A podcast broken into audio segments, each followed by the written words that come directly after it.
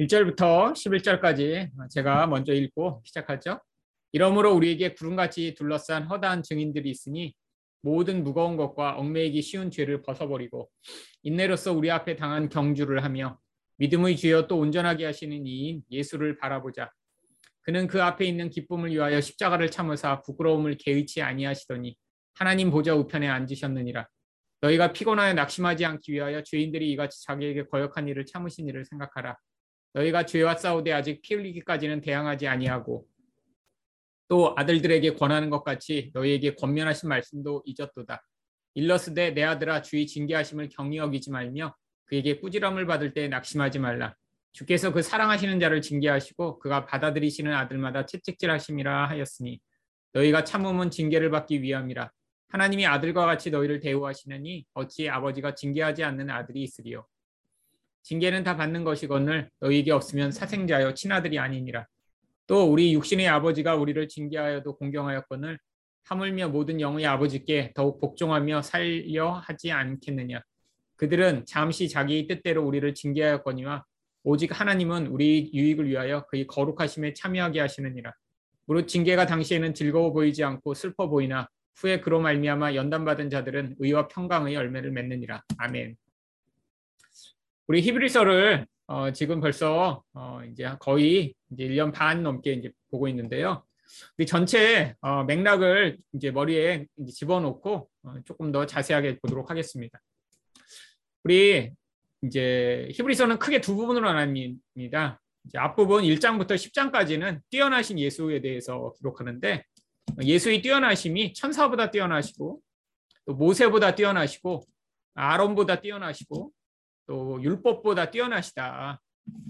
근데 왜 예수가 이렇게 뛰어나신 분이신가 이렇게 얘기했냐면 이 히브리서를 받는 사람들은 당시에 천사, 모세, 아론, 율법 이런 존재들을 자신들이 생각할 때 가장 위대하고 탁월한 그런 존재로 여기고 있었기 때문에 예수가 그 모든 것을 대체하시는 가장 위대한 유일한 의존의 대상이 되심을 보여주고자 이제 구약을 가지고 계속 예수님이 얼마나 위대하신 분이신가를 설명합니다. 근데 결국 이 이야기를 한 목적이 이제 10장부터 13장 마지막까지 예수가 이렇게 뛰어나시니까 그 예수를 끝까지 붙드는 믿음을 가져야 된다라는 이야기를 하고자 사실을 1장부터 10장 25절까지를 얘기한 거예요. 그러니까 히브리서 전체를 한 줄로 요약하면 모든 것보다 뛰어나신 예수만을 끝까지 믿자. 이게 이제 히브리서의 주제입니다. 자, 그런데 이 믿음이 어떻게 되냐? 첫 번째, 많은 사람들이 이 예수를 믿지 않고 중간에 낙심하거나 좌절하는데 계속해서 예수를 믿자라고 이제 격려한 뒤에 믿음을 발휘했던 많은 구약의 성도들과 무명의 성도들에 대한 예를 보이면서 이 믿음이 가져오는 결과에 대해 이야기를 합니다. 믿음은 당장에 나타나는 어떤 결과가 없잖아요. 그러니까 그 과정 가운데 낙심하고 좌절하고 인내하지 못하기 때문에 구약의 성도들과 또 지금 있는 성도들을 예로 들며 이들이 이 믿음을 통해 어떤 놀라운 일들을 했으며 어떤 결과를 얻었는지를 설명하면서 이 믿음이 얼마나 놀라운가를 이제 보여줍니다.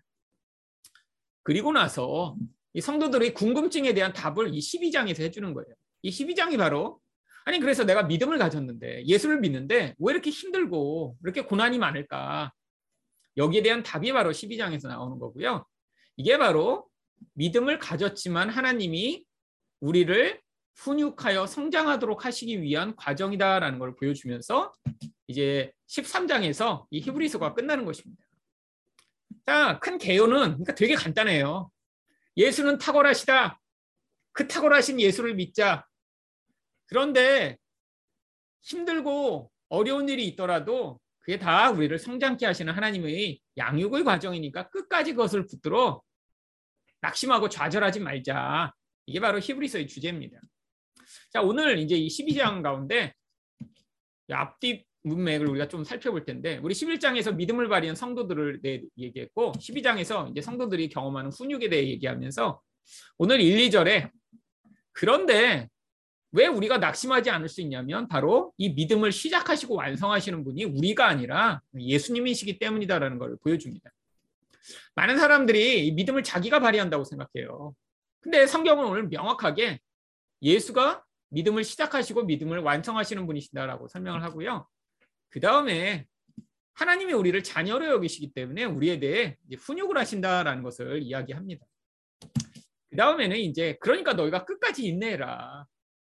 자, 왜 인내하라고 하죠? 우리 믿음은 우리 게 아니라 예수님이 시작하시고 완성하시는 것일 뿐 아니라 지금 우리가 믿음을 가져도 고통하고 힘드는 이유는 하나님이 우리를 자녀로 여기셔서 우리를 성장할 수 있도록 지금 훈육하고 양육하시기 때문에 지금 우리가 이렇게 힘든 거니까 끝까지 인내해라. 그 다음에 이미 우리는 영적으로 하늘의 시온산에 있는 자들임을 선포합니다. 그리고 그런 상황에 있을 때 너희가 하나님이 말씀하시는 음성을 거역하지 말고 순종하라라고 이야기를 하며 이 12장이 마칩니다. 그리고 이제 13장에서 이제 결어로 마무리를 하는 거예요. 오늘은 이제 12장 1절부터 11절까지 내용을 살펴보도록 하겠습니다. 1절부터 2절에는 이제 우리 예수가 믿음을 시작하시고 끝내시는 분이라고 얘기를 해요. 그런데 1절에 보시면 저자가 무슨 권고를 합니까? 첫 번째로 죄를 벗어버리라고 권고를 해요. 왜냐하면 이런 믿음의 여정에서 가장 이 믿음을 방해하는 요소가 바로 죄이기 때문입니다. 두 번째는 이렇게 죄를 벗어 가볍게 하고 나면 그 다음에 끝까지 인내로 이제 달려가야 된다라고 하는 것입니다. 근데 이렇게 끝까지 달려갈 때 가장 중요한 게 무엇인가요? 목표점입니다.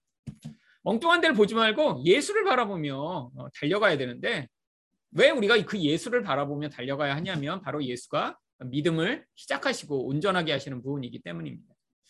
2절에 보면 믿음의 주여 또 온전케 하시는 이인 예수를 바라보자 라고 되어 있습니다. 이 믿음의 주라고 하는 이 주라고 하는 아르케고스라는 헬라어는 원래 시작하는 사람이라고 하는 뜻도 가지고 있어요. 그래서 여기를 보면 믿음을 시작하시는 분이시요 또 온전케 하다 완성하다 이런 뜻이잖아요.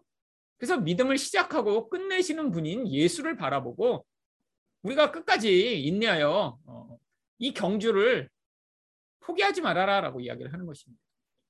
왜냐하면 이 믿음이라는 건 보이지 않는 하나님 나라와 그 약속을 믿는 건데 우리는 본질적으로 그 보이지 않는 하나님을 믿을 수가 없습니다. 그래서 우리 안에 성령으로 하나님이 그 하나님의 말씀을 받아들일 수 있도록 영적인 것을 시작하셨기 때문에 하나님이 시작하셨으면 하나님이 마치실 것이라는 거예요. 우리가 열심을 낸다고 해서 이 믿음의 경주를 끝내는 게 아니라 하나님에게 있다는 걸 믿을 때 우리가 중간에 좌절하고 실패하고 낙심하지 아니하고 그런 어려움 가운데도 계속 갈 수 있죠. 그 다음에 바로 이제 3절부터 5절 상반절까지 그러면 우리가 어떻게 낙심하지 않고 이렇게 갈 수 있을까? 구체적인 방법들을 또 얘기합니다. 첫 번째로 거역하신 일을 이제 생각해야 된다라고 하는 거예요. 왜냐하면 하나님이 바로 이런 죄인들을 이렇게 용납하셨다라는 것을 우리가 이해할 때 우리가 자주 낙심하는 게 나 같은 자를 하나님이 내가 이렇게 실패하고 좌절하고 이렇게 죄를 짓는데 나를 용납하시고 나를 계속해서 사랑하실까? 이런 의심이 들잖아요. 근데 그렇지 않다는 거예요. 하나님이 이미 이렇게 거역한 자들을 계속해서 품으시며 이끌어오시기 때문에 그 하나님을 기억하며 우리가 하나님께 나아가는 것들을 두려워하지 말라라고 얘기하는 거죠.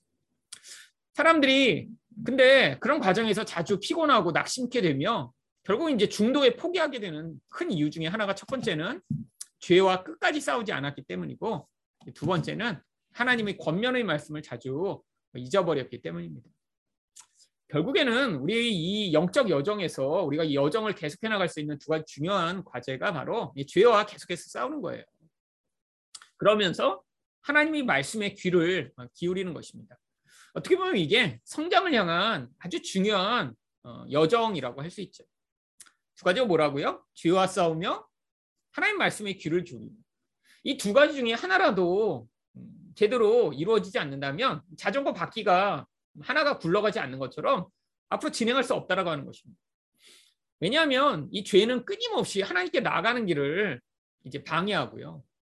또 하나님께 나아갈 수 있도록 우리에게 추진력을 주는 것이 말씀인데 이 둘 중에 하나라도 주어지지 않으면 앞으로 진행이 안 되는 거죠. 결국 그래서 이 두 가지로 피곤하고 낙심한 자들에게 지금 무엇이 너희가 지금 잘못되었는지를 돌아보라고 이 두 가지를 얘기하고 있습니다. 그러면서 이제 그 다음에는 바로 하나님이 우리가 이런 지금 낙심하고 피곤하여 힘든 상태에 있는 우리들을 향해 지금 어떻게 반응하고 계신지에 대해 5절 하반절부터 7절까지 얘기하는데 바로 이 훈육과 책망입니다. 한글 성경에는 징계라고 번역이 돼 있어요. 근데 이 징계라고 하는 이제 단어가 이 파이데오라고 하는 원래 파이디온이라고 하는 이 아이라고 하는 이 헬라어 단어에서 나온 거예요. 그래서 이 파이데오라는 이 헬라어는 어떤 의미를 가지고 있냐면 아이를 가르쳐서 이제 성숙하게 만들다라는 뜻을 가지고 있습니다. 이 징계라고 하는 단어는 굉장히 야단치고 혼내는 의미가 있잖아요. 뭐 직장에서 징계받았다. 그러면 뭔가 큰 잘못을 해서 벌받은 느낌인데 성경적 의미는 그런 의미가 아니라 이 파이데오, 그래서 파이디온 성교회가 있잖아요. 아이들을 가르치는. 이 아이들을 성인되게 만드는 그런 양육의 과정, 훈육의 과정을 이 파이데오라고 이야기를 합니다. 결국 하나님이 우리를 어떻게 하시냐면 뭐 때리고 혼내시는 그런 징계가 아니라 어린아이와 같은 자들을 성숙하게 하시며 또 책망을 해주신다는 거예요. 그때 우리가 어떻게 반응해야 되냐면 첫 번째, 경히 여기거나 낙심하지 말아야 됩니다. 이 두 가지 쉽게 하는 거죠. 하나님의 이런 징계의 말씀, 하나님의 책망에 대해 귀 기울이지 않는 사람들 많이 있습니다. 별거 아닌 것처럼. 또 아니 그거에 너무 또 과도하게 반응해 계속해서 그 죄책감에 시달리는 것. 이거 잘못된 것이라는 것입니다. 두 번째는 하나님이 왜 나만 미워하시지? 이런 마음을 갖지 말고 사랑하시는 아들을 훈육하신다라는 사실을 기억해야 된다는 거죠. 여러분, 이 고통이 심해지면 모든 사람한테 가장 일반적으로 나타나는 반응 중에 하나가 왜 하나님이 나만 사랑하시지 않고 나만 미워하시나 이런 반응이 자주 나옵니다. 굉장히 일반적이에요. 저는 하나님에 대해 굉장히 긍정적이고 굉장히 이제 아주 우리 하나님을 좋은 분으로 옛날부터 생각하는 그런 하나님에 대한 굉장히 아주 좋은 시각을 가지고 있는 사람임에도 불구하고 고난이 깊어질 때는 왜 하나님이 나만 미워하시지? 막 그런 너무나 막 하나님이 되게 편협하고 막 나만 쫓아다니면서 괴롭히시는 그런 분인 것처럼 생각이 들려고 하는 그런 생각을 굉장히 많이 했어요. 왜냐하면 내 주변에 항상 비교해서 똑같은 상황인데 어떤 사람은 정말 그렇게 고통도 없고 어려움도 없는데 나만 고통하고 힘들게 하니까 아니 쟤도 좀 고통하게 만들지 왜 나만 이렇게 힘들게 해? 이런 마음이 자꾸 들면서 오히려 이제 마음에 그 좋으신 하나님이라고 하는 그 인식 자체가 깨어져 버리는 것이죠. 결국 하지만 이때 기억해야 될 게 하나님이 사랑하시는 자를 이제 훈육하고 양육하신다라고 하는 걸 기억해야 됩니다. 그다음에 세 번째로 중요한 게 바로 참음은 징계를 받기 위함이라라고 하는 말에서 이 무슨 의미냐면 이 고통을 인내함으로 우리는 훈육받아 성장하게 된다라고 하는 의미가 이제 참음은 징계를 받기 위함이라라고 하는 뜻이에요. 그러니까 하나님이 주시는 이 훈육을 인내함으로 너희가 결국 성장할 수 있다라고 지금 이야기를 하는 거죠. 그러니까 이런 어려움의 과정이 있을 때 그게 바로 우리를 인내만 한다면 놀라운 성숙의 과정으로 이끄는 은혜의 과정이라고 하는 것입니다. 여러분, 제가 이제 목회를 하면서 이제 사람들을 많이 만났잖아요. 근데 이 성숙한 사람들 그리고 성숙하지 못한 사람들이 결정적으로 어디서 갈라지냐면 어떤 사람이 뭐 굉장히 성실하고 착하고 뭐 신앙이 좋고 여기서 갈라지는 게 아니더라고요. 어떤 고난을 지나가며 그 고난에 어떻게 반응했느냐에 따라 이 성숙도가 달라집니다. 사실 굉장히 사실 이 고난에 대한 반응과 그 고난이 그에게 가져온 결과들이 놀라운 결과들을 만든 경우들이 굉장히 많아요. 사실 복음을 받아들이지 못하는 많은 사람들은 어떻게 보면 다른 말로 얘기하면 아직 이 고난의 과정을 지나가지 않아서 그냥 마음 안에 정말 하나님에 대한 절대성과 이 세상의 것들에 대한 무용함에 대한 인식이 아직 받아들일지 마음의 태도가 준비가 안 된 거죠. 결국 이 고난이라는 게 인내하며 그 고난을 하나님의 뜻으로 받아들이기는 하면 놀라운 결과를 남기는 것입니다. 결국 그래서 인내를 하나님의 훈육의 과정으로 받아들이고 우리가 그 과정에 낙심하지 않는다면 성장할 수 있다라고 하는 것이죠.